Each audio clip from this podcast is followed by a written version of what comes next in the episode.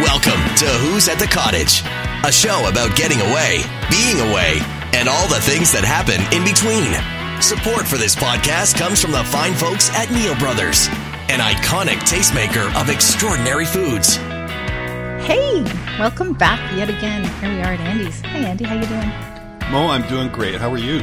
I'm wonderful. Awesome, thank awesome. you. You know, I, I noticed that Chris is uh, is wearing those uh, fancy Tommy Bahama shorts again I am. I am. I love these shorts. They're just they're so cool. I love them. and Hey. loud. Oh, Mel. Where be are nice. those sunglasses? Be nice. How are you, Mel? I'm well, thanks. Excellent. Nice to see you again. Thank you. And I'm so glad. I'd like to welcome you, Terry Fallis, to our show. Thank you for having me. Delighted to be here. I'm so glad you can make it. We had tried to do this before, and you weren't. Uh, I think you're out of town, and now it's great that you made your way here to Andy's. Well, it's a long drive to Andy's, but uh, worth the drive. I would Yes. say. just like Acton. It's worth the Exactly. drive. Okay, so what are we talking about tonight, Mel? We are talking about Terry's book. we are. Terry, do you want to tell us what your book is, your latest one? Well, happy to. Uh, this is number six. It's called One Brother Shy. Uh, I think of it as a funny novel of discovery and recovery. Uh, that rhymes. discovery because it does. I spent a long time getting those two words together. like Ah, that. I don't know. I can imagine. Yeah. God, you're such a writer. you should do this for a living. That's right. Well, you can try to do it for a living. It's awfully hard to do it for a living, though. Fair enough. Yeah, fair enough. But anyway, it's uh, it's a book. I'm writing about something that I know a little bit about. It's about identical twins and the discovery of a family secret. The narrator doesn't actually know he's an identical twin when the novel opens, and uh, heads off on a quest to track down his the identical twin brother he's never known. And then they track down the father neither of them ever knew as well. Uh, but uh, it's a, perhaps a little bit darker than some of my other novels, but still with the same, I hope, sense of humor that you can find in, in my earlier books. Uh, but uh, this narrator is a little bit damaged. He's not just flawed in a human way the way my other narrators are. He is there's something more deeply rooted there that has affected his life that he that's the recovery part uh, of the novel. So. Wonderful. So let's let's go back for a second because indeed this is not your first novel, and you are a two-time Leacock Memorial Medal for Humor Award winner. I'm just reading my notes because I don't want to get that wrong, and that's not to be overlooked. So, um, what book is this for you? How many have you written? This is number six, and I'm banging away on number seven. Fantastic. So, super exciting. Really happy to have you here because we want to talk about two things that are really important at the cottage books and music. Yeah, They often right go on. hand in hand on a rainy day or not a rainy day. So, um, maybe, Mel, you can jump in a little bit and just um, ask Terry about how he came to this uh, calling in life because Mel is probably our. Our, our, our uh, Well, star I, reader. I here. love to read. Oh, good. So Mel can read. I can read. Very proud It's of good that. to know. You know. I don't know about Chris. Hey, hey, hey. And Chris so, likes Dr. Seuss. Yeah, because he rhymes and stuff. so Hey, discovery and recovery. there Right? you go. That's right. I totally, totally got that one. Does the rest of the book rhyme like that too? Because if it is, I'm in. That's what you're So Terry, now I know you have a cottage on Twelve Mile Lake. Twelve Mile Bay. Bay, sorry. Now, so is that where you actually write from, or do you are you a city boy part time? Mainly a city boy. I, I have written at the cottage, and I love to write at the cottage, uh, but I don't often have the extended time at the cottage that we would all like to have that would allow me to write. Uh, I still have a day job at least four days a week. And so this latest novel is that taken from some incident in your own family, or where do you come up with these great ideas? Well, I, I am a member in good standing of the Write What You Know School of Writing. You can find pieces of me and pieces of my life strewn about. Uh, So the there's a family secret in the novels. Fallis. Well, there isn't a family secret. Uh, it isn't a secret that I have had ide- an identical twin brother my entire life. but And actually but several months mystery. before that. this is a mystery. This book. There is there is a, a bit of a mystery in it that uh, requires some solution. Uh, but, uh, so I haven't. My life has not been beset with the kind of challenges that my narrator has has confronted in his life. Uh, but uh, it would be pretty boring if I just wrote about my rather idyllic childhood growing up in Leaside, and uh, that uh, that probably wouldn't make make for much of a story. So I take the idea of identical twins, which I can write about with some considerable authority, and then I create uh, a, a, you know a, a different story. Uh, I hope an interesting and compelling story. But you will be the judge of that. Well, based on your awards, I, I'm I have no doubt it will be compelling. So you alluded to the other four days a week of your life. I'm just going to throw a quote at you from Mr. Leacock himself and tell me if this resonates at all. Advertising may be described as the science of arresting the human intelligence long enough to get money from it. I like that. that is a great line.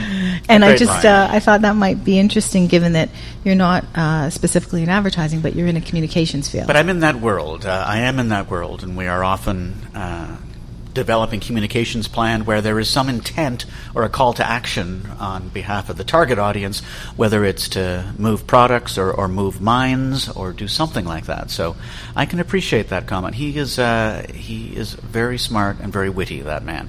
Insightful for sure. Let's talk a little bit about your first book, which um, I know it has quite a storied story. Uh, really bad pun there. Really, Re- really Um, bad. really bad. I'm ashamed, actually. Yeah. But specifically, uh, lately and currently, I'm thinking about how y- how you feel if you see any parallels, because in that book, the the uh, protagonist was on a quest to get somebody elected that shouldn't have been elected. Right. Does that does, Does that feel remind you of familiar? anyone? A little, but except with the opposite effect. In, in, in the novel, uh, the the unlikely candidate who didn't want to be elected and through a series of mishaps finds himself on the floor of the House of Commons as a newly minted member of Parliament. He does all the right things when he's there, even though he doesn't wish to be there, as opposed to the other more contemporary uh, uh, situation where we have someone who wanted to be there and does all the wrong things. Right. So- right. Are we mentioning names? No, I didn't. I Oh, didn't. okay, but, good. uh, No. All right. It's, it's all, it's all fiction. Oh, it's all fiction. It's yes, all- yes. it's- Apparently, it's it all is all fake. So as we sit here uh, at Andy's place, uh, producing our podcast, recording our podcast, I think you have some history with podcasts. Why don't you tell us about that?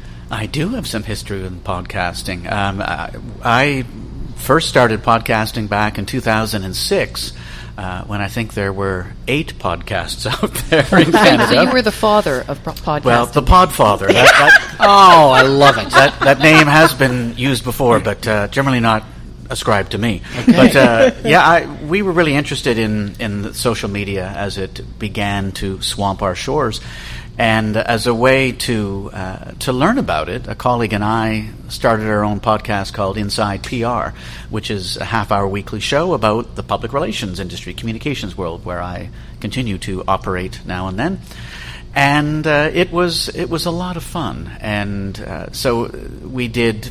I did 250 weekly episodes without missing a week, including Christmas and all those other. You are summer. a rock star. He's putting us to shame. Well, no, no, but uh, thinking. it, and the show still goes on. Ten years later, the show was still on. But I- wait, wait, was there dinner served? No, it I'll tell you how it happened. either. I'll tell you that much. I have a question for Terry. So Terry, you you um, you podcasted your first book Yes. before it was published. Yeah, that was how I, when I I couldn't find a publisher. I spent a year trying to find a, publisher for my first manuscript, The Best Laid Plans, and was greeted with a deafening silence. I did not even make a big enough impact on the traditional publishing establishment to generate an automated rejection letter. Well, you showed them, didn't you? I showed them. I guess. Right. So I, I moved down the path of self-publishing that, that first novel, and it, to try and build an audience for it, given that it didn't have a publishing house's marketing team behind it, I decided to podcast it in its entirety and give it away for free on, on iTunes and on my blog. And so, January 2007, I started reading one chapter each week and uploading it to uh, to the internet. My favorite of Terry's novels is No Relation. It's hard to pick one, but I think that's my one favorite. Well, that's good of you. I had a lot of fun with that, and that's the story of of a guy who has a famous name. He is not the famous person, uh, but he lives with this famous name, and it's a burden. And he starts a self help group in New York with other New Yorkers who live with famous names, but they aren't the famous people. And the idea came to me when I had a client meeting early in my consulting career, 1988 it was, And I had a meeting with a labor lawyer whose name was Brian Mulroney. Oh, come on. I'm not kidding. And in 1988, of course, Brian Mulroney was prime minister. Yeah.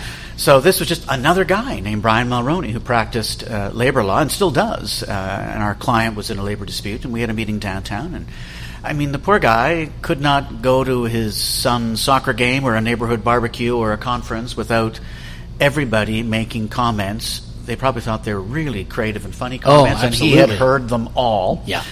And uh, I just stowed that idea away in my brain pan for the ensuing 20 years or something. Or, and uh, it finally emerged uh, as, uh, as it, one of the kernels in this, in this story. So And does he know this? he does. I, in fact, I asked him if he minded if I told the story of where it came from. And I, I thank him in the acknowledgments. Oh, very Lovely. good. Terrific. So I think we're going to take a quick break, and when we come back, we'll talk to Terry and everybody else about their favorite reads at the cottage. We'll be right back. Who's at the Cottage is supported by Grill Time Gourmet Meat Shop. Receive $5 off your next order when you mention the podcast. Grill Time at 62 Laird Drive in Leaside. Takeout or cookout, come and get it. Offer available until September 4th, 2017. Bailing out the paddle boat for an early evening ride. Welcome back to Who's at the Cottage. So, welcome back. Uh, joining us today is Terry Fallis, prolific Canadian author. We're talking about words and music, two really, really important things at the cottage. You're out in the hammock, you're out in the dock, you want a good book to read and some great tunes. And joining us later, special, delightful guest is Jeff Spindell from Boom 97.3, who's going to uh, take a look at our guest list playlist, something we've been working on here. And now it's time for Ask Andy Anything. Each week, one of our guests asks Andy a question. Here's this week's. Andy, steel yourself for this question. So, when you grab one of my books, no, when you grab when you grab a book and sit down for some Andy time, what's in your glass and what's on your plate? Um, God, I, there's a couple of key beverages that would be in my glass. I think uh, I've always been a huge fan of a, a really nice uh, dark rum. Um, Yeah. just love sipping on it. Really, it's a little bit sweet, you Just know. straight with, up? No, with some ice. Yeah. That still sounds great- straight up to me. Yes, it is straight up. or, or depending on if it's a really good one, just ice, or if it's a lesser quality one, I might throw in a little Diet Coke or something like that, but no more sugar than anyway. And and then there's probably in the middle of the afternoon nothing in a plate, but more likely a bowl. Um, if you don't mind me uh, changing it a little bit, and there's I, I, I'm a huge fan. I've said this before. The Neal Brothers corn salsa is something that I could eat by the teaspoon, and I would dip some of their uh, tortilla chips in that. Or one of my other favorite snacks, um, and I love to do them, is I buy an unseasoned cashew. I'll season it and smoke it. So you get a lightly smoked, You and roll it in something? yeah, I'm, yeah, I'm really intrigued. light, lightly seasoned and smoked. And I'm a cook. I'm, we're I talking see. cooking. Oh, um, oh. Lightly see what you're seasoned, lightly Gotcha. seasoned and I smoked cashews. Support for this podcast comes from Amsterdam Brewery, brewing damn good beer in Toronto since 1986. So, just to go back, Mel was mentioning your cottage is 12 Mile Bay. That's Lake Huron, right? Georgian Bay? No, it's a yeah, it's a f- finger bay that comes off of Georgian Bay, about forty kilometers south of Parry Sound. So, So- just uh, near MacTier, Ontario, is the la- is the the closest uh, metropolis uh, of any note. Of course. Is MacTier ever been called a metropolis before? Now, baby. Wow. So, Only on this show. how long a drive is that for you from the city? Hint, Uh, hint. it depends In case on. we're uh, available one We're weekend looking, That's and you're right. going on location, and we're looking. Right. uh, we're well, you scouting. would be more than welcome. It's uh, if there is no traffic, you can do it just inside of two hours. Uh, but that was last done in 1969, I think. um, so it's uh, about it's two and, a, two and a quarter hours, two and a half hours. So I'm guessing you do the Highway 11, uh, No, 400. you do. We do 400 and then the 400 extension, which used to be Highway 69. Correct. Uh, so straight up. so you're bypassing Weber's. we No, don't get to yeah, Weber's. yeah, don't get to No. Weber's. That's That's on the other is up 11. side. That Yeah, would have been right. going the other way. That's right. Well, uh, I did want to introduce some Weber's trivia, so I think I'm going to go ahead and do that. Good Okay, segue. sure. Yeah, no, that was good. I I was curious because we talked a little bit about Weber's, and some of our guests have uh, have Weber's en route to their place. So, how many? I'm always interested in these numbers. How many burgers an hour do they, can they, are they able to cook up? In peak season or Yep. any time of the You know, year? in, in high season, we'll call it the cottage In season. high season, how many burgers per hour? Well, you know, being a food guy, this should sort Right, of be yeah, in, in my wheelhouse, exactly. right? You, you go ahead. well, you tell me. So you Whatever know, they, they have. I'm adding one. I have, and I haven't been there probably for seven or eight years, but they have two sides. They're flipping burgers. How many can they put out an hour they, per entrance? I'm going to say they can do about 400 burgers an hour. Any other guesses? In- 583. Terry, what are you thinking? I would say uh, I would go with 450. so hang on. Andy said 400. Yeah, and now I, as I'm thinking them through, it's probably it could be. I, I'm going to. Can I change? No. 600. 600. Okay, I'm going to go 601. Yeah, that's Bob. right. you win the burger for closest number. It's 800, Wowzers. Grief. which means in a 10 hour day, 8,000. That's crazy. Did you do that math by yourself? No, I have it in my She's not notes. just a pretty face, Chris. Come on. have it in my notes. I'm sorry, cheated a little You bit. did. You so really did. that's phenomenal. Just almost as prolific as you are a writer, Terry. Really? I'm thinking. Can you, can you pop out 8,000 books? Yeah, that would be nice. No? All right. So why don't we pass the baton, the bottle of water, whatever Sure. we want to pass the dark rum over Sure. to Chris because he gets curious. I do. I do. I get curious, and my curiosity, seeing as we are talking about books, if you had to pick one, if you had to pick one, what is your all-time favorite book, and how many times have you read it? Terry, what do you think? Interesting question. Uh, I would have to say, and it's a terrible question to ask an inveterate reader, uh, but if uh, a gun were to my head and I were forced to choose my all-time favorite novel, I would probably have to say A Prayer for Owen Meany by John Irving. Really? Okay. And perhaps the more interesting aspect of this answer is I have only read it once. Mel, what what do you got? Anything Pat Conroy. You no, have to pick no, no. one. You got to pick one. Prince of Tides. I do love Prince of Tides. Prince of he Tides. writes so beautifully. Okay. It's a good book. Okay. Okay. Andy. Only in the most self-deprecating way can I answer this question.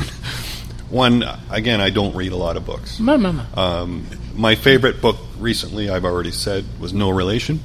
But if there was one book that I have read many, many times, goes back to my childhood, and I loved the Scott Young series of books that started with Scrubs on Skates, Boy at the Boy Leaf Camp, Leafs Camp. and Yep. then Boy on Defense. Boy on Defense. I read those over and over and over So again. did I. I'm going to say it's the only book that I can think of that I read multiple times. All right. My favorite book of all time is Great Expectations, and I've read it five times.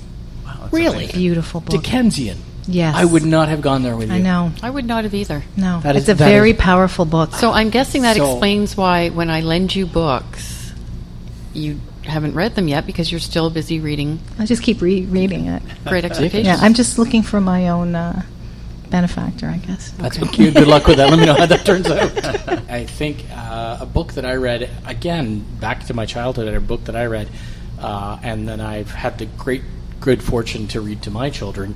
Um, uh, was called My Side of the Mountain, and it's a book about a boy who escapes the city and goes off and lives in the Catskill Mountains on his grandfather's land. That was a lovely story, Chris. Thank you. And I'm really glad you shared it with No, us. no problem. Thank you, Terry, for joining us. A pleasure to learn all about your uh, writing career. Thanks for having me. It's wonderful to be here. Pleasure to have you. Can't wait to read your books. And coming up, we're going to speak with Jeff Spindell. We're going to talk about some great summer tunes, favorite tunes, and we're going to get his take on maybe what the greatest Canadian summer song is of all time. Who's at the Cottage is supported by Grill Time Gourmet Meat Shop. Receive $5 off your next order when you mention the podcast. Grill Time at 62 Laird Drive in Leaside. Takeout or cookout, come and get it. Offer available until September 4th, 2017. As promised, we're back and we have a terrific guest with us. You know who we've got, Mel? I do. Yeah, do you I want do. me to tell everybody? Yeah, go ahead. Jeff Spindell from Boom 97.3.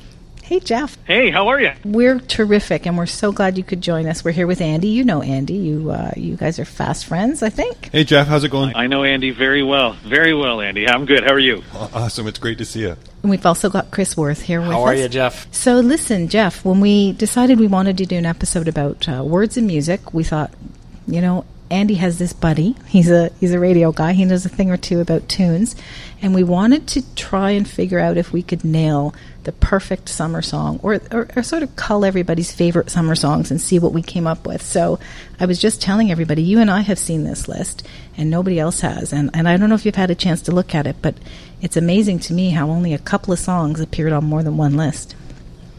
Yeah, I mean there are some similarities uh, in in some songs, but uh, yeah, you're right. It's it's it's very scattered. It's it's very diverse, and I think, um, to my surprise, there was only three or four songs that appeared on more than one list, and two of them were Canadian. Pretty you gotta love the uh, Canadian music, and can, can I? Is it the tragically hip? Is that the one we're talking about? yeah, that's it. Yeah, I, I, I had that one on my list, and, and the song is uh, is Bobcaygeon. yeah, terrific And- song, and it showed up on a couple of lists. For me, Jeff, uh, you know, being a, a Bobcaygeon cottager, that song has become our cottage anthem. It's uh, it's every every party, every dock party, every dockside anything. That song is always being played.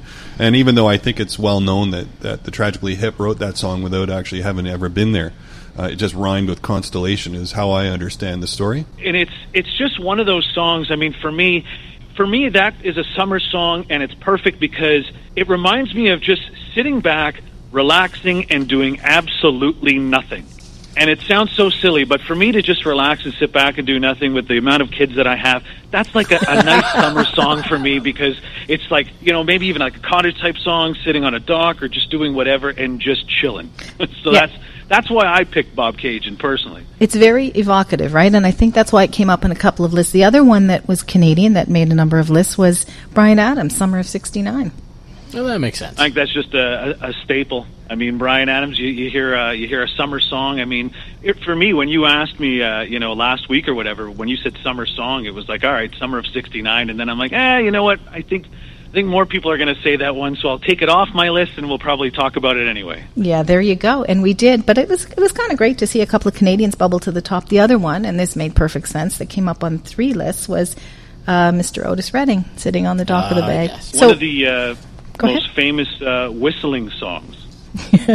and you know what else would you be doing out there on your dock, right? That's right. You got to sit there and Yeah. whistle. Oh, that makes sense. And of course, we have a smattering of uh, of Beach Boys. But I guess, and and, and you know what? Really, we're going to post this on our website so all our listeners can see the different uh, the different lists from our guests. And I think we're going to do a playlist. But what I think was really interesting as well was, um, as you said, the diversity. So what when when you're doing your job over there on Boom and you get uh, people calling in, is there does it, does it change in the summer? Do people's requests change? I think what happens, what we do at Boom, is that we try to play songs that trigger memories. Um, one of the songs that I had on my list was Tom Cochrane, "Good Times," and it really has nothing to do with summer. But for me, why I picked it, I remember being at a cottage in the Timmins area, way up north, northern Ontario, and I just remember hanging out with my buddies. We did a whole bunch of stuff during the day, and then we just again sat back and just relaxed. And that song came on the radio, and it just reminds me of summer. So what I find here at Boom is that people do request more summer type music. So you will get your Beach Boys, you will get your Mungo Jerry uh, in the summertime, even uh, Will Smith summertime, uh, Don Henley Boys of Summer. It's because I think it just you know gives people that feeling like you know the heat is back because obviously as you know we deal with a lot of. Uh, a lot of cooler temperatures in the wintertime. So the summer we just kind of we grasp that warm weather and people feel like they, they just they need to hear more more summer type music. So Yeah, yeah, it- to answer your question, yes, we do get more summer requests in in this season. Yeah, and and, and Jeff, even even songs like "The Lovin' Spoonful," which was on my list, you know, "Summer in the City." It's it's this, just that that that song for me is incredibly evocative of just that, you know, it's that hot summer night, and you, you know, it's just a great great summer song, and and the the way that that those songs resonate with people, I think they they do. They just have a a way of of giving you a, a visual um, that just that that most other songs don't. I don't know what it is about summer, but that's they just have a visual to go with them for my for my mind anyway. Mel, did you want to talk about your list a little bit? You were a little bit more mellow. I was subdued. Yes. And the reason being that usually I'm a guest at a cottage, and I'm in a cottage that's you know built for six, and there are 19 of us. Right. So I need to go to my happy place with my lovely little you know list that kind of is Slow time. and mellow and yes. So I do you want me to name Sure. them all or Yeah. well, anything Eric Clapton, but I love Wonderful Tonight. And Secret Garden, Bruce Springsteen, huge Bruce fan, my favorite concert of all time. Uh, Fields of Gold, Eva Cassidy. And Not Sting. Not the Sting version. I love Sting, but anybody who's heard Eva sing it, it's just, Aye. it blows you away.